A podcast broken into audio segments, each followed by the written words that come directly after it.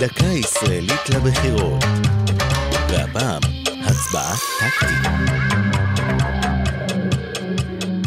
האם לחזק את הגוש או ללכת אחרי המתמודדים המובילים?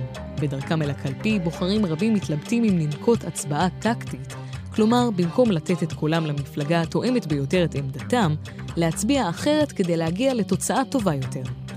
הסיבה לכך, מצד אחד, מפלגות קטנות מייצגות לרוב את ענייניו של פלח אוכלוסייה מוקדם.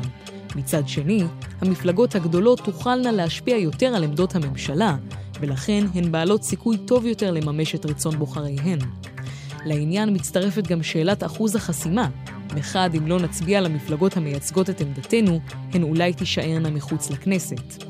מאידך, קיים החשש שאם לא תצלחנה להיכנס לכנסת, ירדו לטמיון קולות רבים וייפגע הגוש הפוליטי כולו.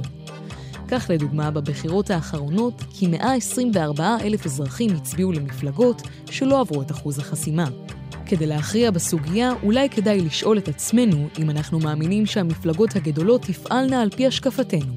אם התשובה חיובית, אולי פשרה בהצבעה טקטית עבורן תוביל לתוצאה העדיפה לנו.